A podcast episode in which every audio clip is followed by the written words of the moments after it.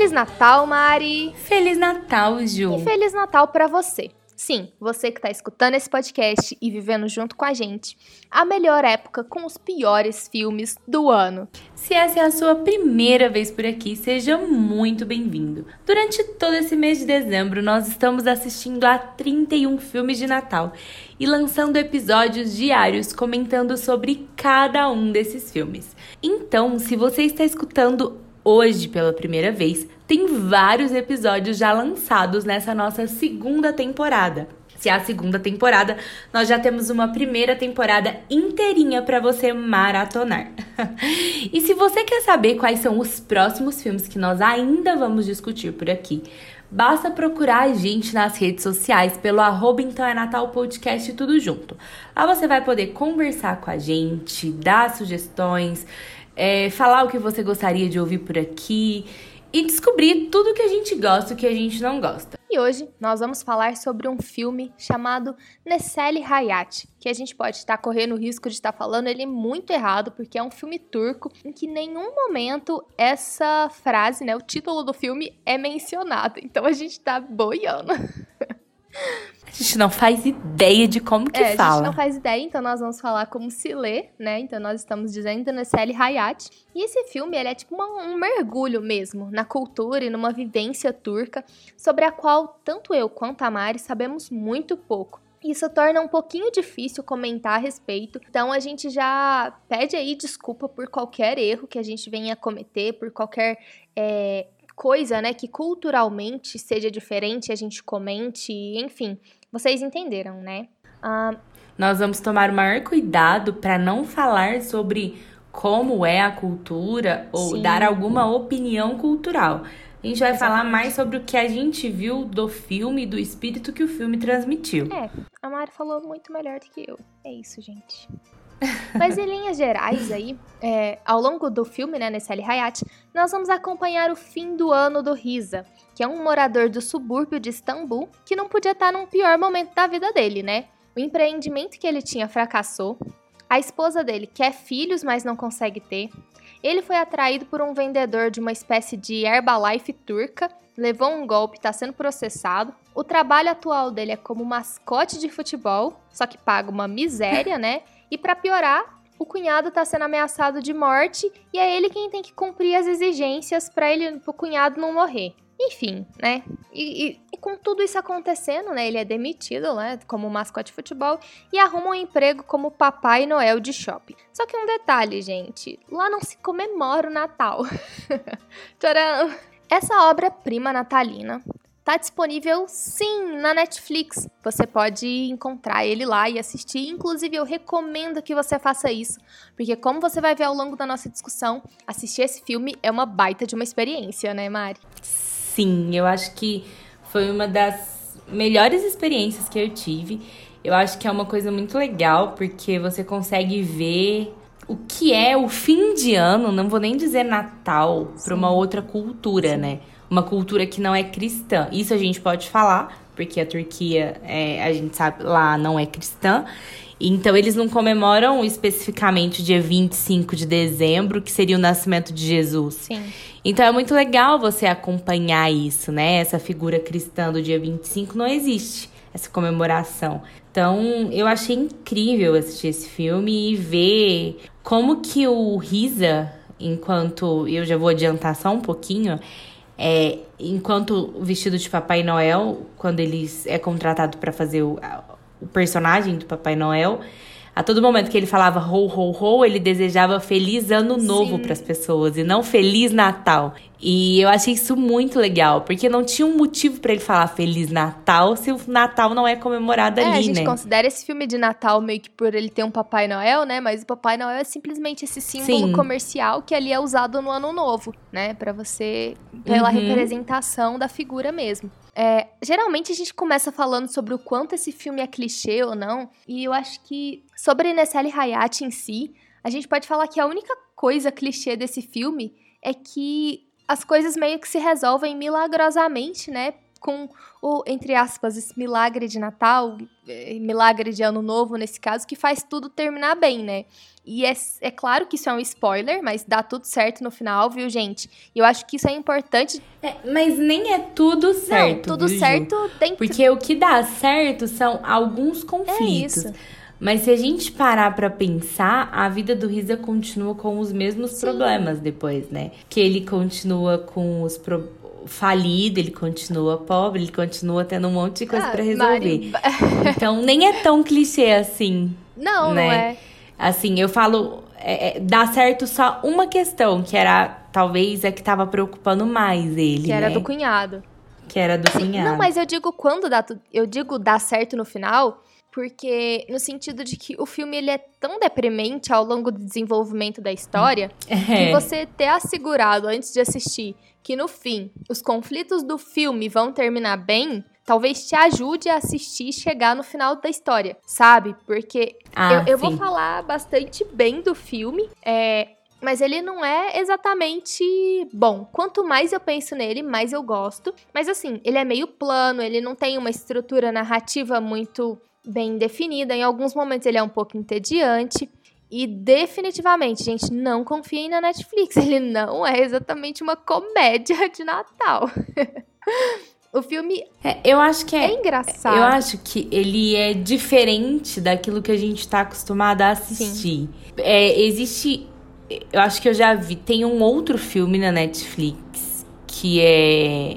Eu não sei se ele é turco também, mas ele é uma. É aquele Milagre da Cela 7. Sim.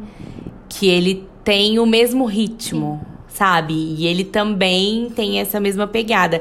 É, é, algum país, assim, muito parecido. Eu não sei qual país que é, mas a língua deles, que eu assisti ele legendado, uhum. né? Na, na língua original.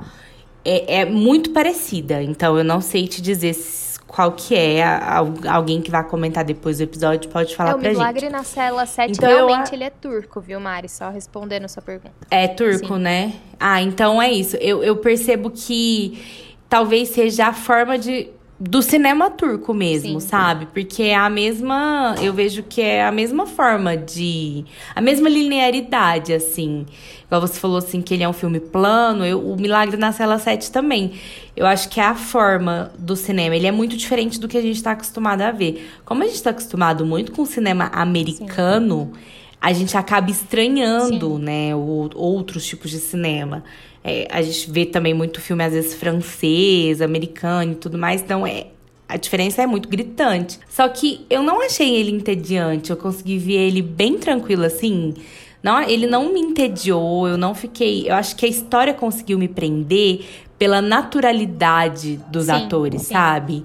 É, foi a mesma coisa com o Milagre na Cela 7 para mim. Ele funcionou porque eu sentia pessoas de verdade ali, sabe? Quando eu via aquele casal conversando, quando eu via as confusões, quando eu via a preocupação do Risa com tudo que ele estava passando, eu sentia uma verdade, uma naturalidade na forma que ele atuava, como ele passava isso pro público, que eu ficava preocupada e angustiada, sabe? A todo momento eu pensava, putz, podia dar certo alguma coisa para ele. Podia acontecer um milagre qualquer e, sei lá, ele achar qualquer coisa que desse um dinheiro para ele resolver todos os problemas dele. E aí ia acontecendo só mais problema, mais problema, e eu falava, meu Deus, eu não ia acreditar em nada, nem no Alá, nem em Sim, nada. Eu e eu não ia conseguir ter fé. É, eu acho. Sabe? Então, para mim, ele não ficou entediante. Uhum. Então, eu acho que a gente tem que ir muito. Acho que como você já tinha me falado sobre o filme, me falado que ele era diferente de tudo que a gente assistiu, eu acho que quando as pessoas forem assistir, o ideal é que vá com a mente Sim. aberta para assistir algo totalmente diferente. Mas você sabe o que, que é, Mari? Porque eu acho que o sentimento da, de distanciamento que a gente tem dessa cultura faz com que a gente fique meio deslocado e um pouco descontextualizado do restante dos elementos que ele tá trazendo, sabe? Lógico, o enredo Sim. principal que gira em torno ali da miséria, é, de golpe, é, de desmoralização pública do trabalho, exploração capitalista, isso é, é universal, Sim. né? É aquela famosa piada autodepreciativa que só vai ter graça para quem também tá no fundo do poço, sabe? Mas eu acho que esse distanciamento que a gente tem da cultura impede que a gente gente aproveite todo o contexto do filme, sabe? E aí eu achei que algumas uhum. cenas pareciam longas demais, cansativas demais. E aí eu fui pro IMDB, sabe, procurar se isso era uma opinião minha, porque eu também fiquei com medo de estar tá sendo muito catequizada pelo cinema norte-americano, sabe? E aí eu vi alguns comentários de outras pessoas turcas, né, no IMDB reclamando que esse filme para eles é, é, raso. E eles estavam reclamando que um filme desse, sendo descrito como profundo, abaixa os padrões do que, que é bom ou não em relativo à, à cultura deles, etc, sabe? Uhum. E, e também me levantou a questão de que será que esse filme, né, só é bom pra gente que não pertence a essa cultura? E no fim ele tá trazendo um monte de estereótipos. Inclusive, eu não sei se faz sentido uhum. no final com ele chegando como Papai Noel na festa, sabe? Enfim, são é. coisas que ficam difíceis da gente comentar, não estando inserido numa cultura ou não tendo esse conhecimento. É, é, é, difícil falar do filme, igual eu te falei. Eu tentei ir com a mente aberta, né? É, se eu não sei, igual eu, te, eu não sei a opinião de lá, você viu e tal, o pessoal falou mal. Mas para mim ele não ficou chato porque eu acho que eu fui com a minha cabeça tipo assim, ah, vai ser diferente de tudo que eu já vi. Então acho que eu já esperava que seria bem diferente. Então não esperava nenhum ritmo, eu não esperava que uma cena seria assim ou que seria Entendi. de outro jeito. Mas é, eu acho que eu vi tanta coisa parecida com realidades que a gente vê aqui no Brasil ou em outros lugares Sim. do mundo. É igual você falou dessa extrema pobreza, dessa questão da dívida do fato da esposa do Risa reclamar dessa questão da bebida, sabe? Dessa preocupação, da falta de diálogo entre casal, é, dessas preocupações que não são divididas, que não são dialogadas. O fato dele ficar 12 horas em pé por alguns dias. E aí, quando ele cometeu um deslize e ser demitido, ele não recebeu os dias Nossa, que ele trabalhou. Foi tão frustrante essa cena. Ser uma né? exploração, sabe? E ele ter que se humilhar para oh. pedir desculpa para ele conseguir chegar no final do trabalho, para ele conseguir receber o que ele fez, porque senão ele não ia ter recebido nada. E tudo aquilo foi mexendo comigo de uma forma que eu comecei a pensar: poxa, isso existe lá e existe Sim. aqui. Tem gente que passa por isso aqui também. Sim. Claro que tem muita coisa ali que eu não entendi nada, assim. Eu vi que tentaram fazer algumas comédias com aquele cara do óculos, que é bem fundão de garrafa. É, pelo que eu dei uma pesquisada, foi que você viu alguma coisa de estereótipo, parece que ele é realmente uma figura bem estereotipada, Sim. sabe? O pai da noiva do cunhado do Risa uhum. lá, pelo que eu pesquisei. E eu não consegui achar aquilo engraçado, porque para mim não fez nenhuma diferença, não tava entendendo nada. Mas em muitas coisas eu consegui ver muita familiaridade, Sim. sabe? Principalmente nas desgraças, é, eu, eu, acho que foi o que a gente mais... A desgraça é universal, né, Mari? É, é, não tem não, jeito. Não tem. Eu fiquei com muita dó dele, sabe? Quando ele tentava conversar com os amigos dele e ele foi enganado. Quando ele foi ludibriado Nossa. por essa Herbalife turca, eu fiquei com muita dó, porque aquele negócio que fala da vida feliz, a vida feliz, Sim. Ju. Gente, olha, quem estiver ouvindo, se for dessa igreja, me perdoa, mas eu vou ter que falar me lembrou tanto a Universal é, do Edir Macedo. É, quando eu entrei, fica pedindo dízimo lá em cima e falando aqueles canais dessas igrejas evangélicas que ficam assim: ah, porque se você der dinheiro você vai ter uma casa, porque Deus vai te abençoar a ter uma mansão, porque você vai ter isso, porque você vai ter aquilo, e coloca as pessoas para dar testemunho lá em cima. Há três meses eu estava desempregada, eu peguei tudo que eu tinha dentro da minha bolsa, coloquei aqui no altar como oferta, e agora eu tenho uma casa, um emprego e um carro. Sabe? Eu olhava para aqui, eu olhava aquilo e via tanto. Ou essas pirâmides mesmo que a gente vê ver, tipo Herbalife Sim. mesmo, sabe? Se tem alguém que vende Herbalife também, desculpa, mas já me apresentaram Herbalife, Herbalife funciona é, desse jeito. desse jeitinho. É, essas coisas que te prometem que você vai ter uma vida sensacional, e eu penso, tanta gente que cai nisso. Então tanta gente que é ludibriado Nossa, por isso, que pensa que vai dar pra família. O Riza entrando nessa e a gente sabe que vai dar ruim, sabe? E ele pegando o, o dote lá da esposa dele. Nossa, ai. O último, a última coisa que ela tem. Primeiro, ele pegou para poder abrir o restaurante que era o sonho dele. E aí?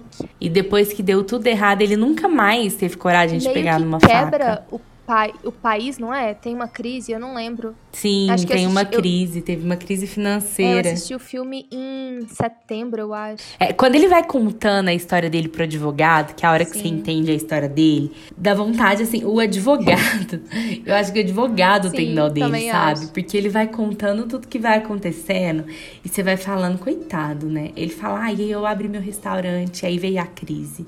E aí eu não consegui pagar meus funcionários, foi todo mundo embora. E eu tive que fechar as portas e eu nunca mais peguei numa faca. Aí eu fui, comecei a jogar. Aí eu ganhava uns trocados nesse jogo. Aí de repente veio um vendedor da vida feliz e falou dessa vida e nananã. E aí o moço foi lá e ele mostrou a casa, ele tinha até um cachorro. E ele não tinha cara de quem tinha cachorro, mas a casa fez ele querer adotar um cachorro. Na hora que ele fala, ele começa a falar com tanta empolgação, e aí ele. Você vê que deu tudo errado, gente. A hora que ele pega, que ele investe o dinheiro e que os produtos são proibidos, que ele bate na empresa e não tem ninguém. Ai, meu coração Não, partiu. E os amigos dele processando ele, foi o fim, assim. Ai, ai. Que E, dó. como você falou, Ele não tem nem o que fazer. Como você falou mais pro início, as atuações é, desse filme são realmente muito naturais, né? E eu queria destacar especialmente do casal principal, né? Do Risa e da esposa dele, que é, faz com que a gente compre muito bem a ideia que eles são casados há muito tempo, sabe? Passaram por poucas e Uhum. boas juntos, sabe? Especialmente pela forma como eles se comunicam. Lógico, existe a falta de comunicação aberta e tal, mas como Sim. parece que eles têm uma linguagem própria, né? Uma comunicação própria entre um e outro. Sim, O cunhado, lógico, é incrível, mas a esposa do Risa, é, que é a única pessoa sã desse filme, é, merece muito destaque. A gente precisa falar um pouco sobre ela. Inclusive, Linda, né? Que é a atriz bonita. Achei maravilhosa. sim.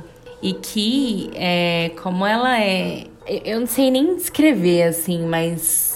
Que força que ela é tem, perseverante, sabe? né? por estar passando tudo isso com ele, né? Até porque eu não conheço muito da cultura, eu não sei se lá as pessoas podem se Sim. separar. Mas você vê que ela quer estar com ele Sim. também, porque ela continua insistindo no fato de que ela quer ser mãe, e ela quer ser mãe de um filho dele, né? Ela não desistiu disso. E mesmo ela não concordando, quando ele pediu o resto do ouro, ela deu o resto do ouro pra ele. E ela fala tudo, ela fala as coisas pra ele. Ela tá sempre ali, ele chega, é- ela faz o que ela pode ali. E ela, pelo irmão, que é totalmente sem juízo, mas ela tá ali também pelo irmão, sabe? Ela tem uma fibra, ela tenta, ela fala: não, Risa, a gente tem que enfrentar. Não, Risa, a gente tem que fazer, a gente tem que ir. Como ela é, sei lá, achei ela muito incrível eu mesmo, sabe? Eu, eu realmente gostei muito dos dois enquanto um casal também. Você vê pelos olhares, até pelo fato de como que eles faziam na hora de dormir. Você vê que também é um casal de muito tempo. Que ele tava tão preocupado que ele simplesmente queria dormir, sabe? Não tinha aquela coisa do carinho mais, não tinha aquela coisa do, ai, a gente tá naquele começo de relacionamento que mesmo que a preocupação tudo é fogo, Sim. sabe? É, agora é aquele relacionamento antigo. Não, não quero falar sobre isso agora, deita e dorme, sabe? Então, assim, e ela tava ali, queria conversar, ela tentava, mas ele não queria falar. E ela continuava ali. Todo dia ela insistia, né? Mas ele não. Ele não queria. Mas ela era incrível. Inclusive, é, eu queria comentar um pouco sobre a responsabilidade cultural ali dos irmãos barra dos cunhados de pagarem pelo casamento do outro, né? E, da, e de toda a questão ali do, entre aspas, estupro e da pena de morte imposta ali na família, né? Que é a situação em que o cunhado do Risa, o irmão da esposa dele, se encontra. Pelo que eu entendi, eles estão chamando de estupro é, na legenda, mas eu não sei se era essa palavra no original, né? Mas pelo que eu entendi, era simplesmente uma relação sexual antes do casamento e não sem. Isso. É, é porque eu acho que teve com, foi consensual. Eu acho É, que porque foi o filme dá a consensual. entender que foi consensual, não dá? Uhum. É, porque os dois estão sempre Sim. juntos, ela Gosta parece que dele, gosta muito exatamente. dele. E aí ele. E aí a menina fica grávida, né? E pelo jeito isso é um crime, né? E aí o pai da menina quer matar o Sim. rapaz e ao que tudo indica, ele tem direito de fazer isso, né? Não pareceu nada tipo assim, só Sim. porque eu quero. Parece que ele tem realmente direito disso. Achei assustador. Ele permite o casamento se não aparecer a barriga. E ele ainda fala que depois do casamento as relações estão cortadas, né? Exatamente. Nossa, Agora, eu não sei se é uma coisa da cultura, igual você falou, essa questão da responsabilidade, né? Mas a gente que não é da cultura e que fica de fora, dá uma sensação de que esse cunhado é super folgado de não estar correndo atrás do dinheiro sozinho, que ele podia estar pareceu trabalhando. que ele tinha algum problema, sabe? Sim, é, eu também tive uma É, sensação, sensação. porque o outro irmão meio que abandonou ele, não quis saber, falou que não ia dar nada, expulsou ele de casa, tanto é, que ele foi é pra casa do Isa, desmioladinho, né? assim, meio doidinho, né? É, e o Risa não queria assumir essa bomba de ter que pagar esse casamento, mas no final o Risa, mesmo precisando daquele dinheiro, o Risa fez o casamento acontecer, né? Eu acho que isso foi a atitude mais bonita Nossa, dele. dá uma dó, né, Ele também, porque o Risa não tem muita precisava. opção, né, Mari? Ele não tem um tostão furado no bolso, mas ou ele paga isso ou Não, o cunhado mas- vai morrer. Não, mas quando o casamento tá acontecendo Ah, já, tá. que o cara vai desligar a luz do salão, que ele consegue depois de um mês trabalhando vestido de Papai Noel ali, que ele consegue o tão suado dinheiro dele. Sim. Ele chega lá com o dinheiro e entrega na mão do cunhado pra ele poder pagar o restante do salão, Ah, e sabe? quando a mãe da menina aparece também no casamento, sabe? É, bom, é Sim. bonito. É tão bonito, né? É, mas o que eu falei assim, tipo, o Risa, mesmo não podendo fazer, ele decidiu fazer. Ele não precisava, mas ele decidiu. Ele foi de Papai Noel porque o cunhado dele pediu pro Papai Noel salvar o casamento dele. E, e aí ele entrou nessa, sabe? Eu achei muito legal da parte dele, assim. Ele quis trazer um espírito novo. Não, esse filme é incrível. E, igual eu falei, quanto mais eu penso nele, mais eu gosto, sabe? Sim. É, ele traz essa ideia legal, assim, de esperança, apesar de toda a tragédia que acontece é, sucessivamente, né, ao longo da história, mas especialmente por, por ser uma cultura, uma coisa tão diferente daquilo que a gente conhece, ele te prende muito e ele conversa muito com a nossa realidade, né? Então, a gente sabe que a gente tá a um passo de é, é, há uma tragédiazinha na vida pra gente chegar onde o Risa tá, sabe? Nesse mesmo estado emocional, financeiro, etc. E a gente vê que foi exatamente isso que aconteceu com ele, né? Então, Sim. dialoga bastante com a gente, apesar de ser de uma cultura completamente diferente. Ah, é muito, assim, é, é difícil ficar comentando muito, falar muita coisa, porque a gente não tem tanto conhecimento. Eu acho que dá pra gente falar os sentimentos que ele trouxe pra gente. E eu acho que ele trouxe um, um sentimento gostoso de esperança, assim, de mesmo no pouco, a gente, enquanto família, pode compartilhar, sabe?